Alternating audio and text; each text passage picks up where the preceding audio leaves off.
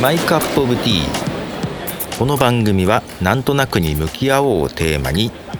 ポッドキャスト歴17年目のポトフがお送りするスローなポッドキャストです。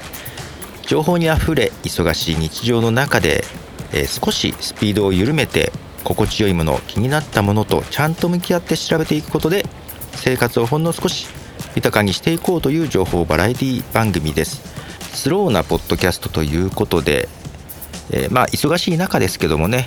えー、ちょっと少しスピードを緩め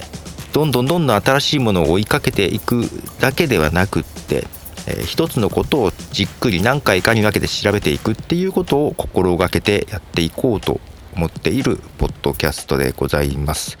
よろしければお聴きください。では。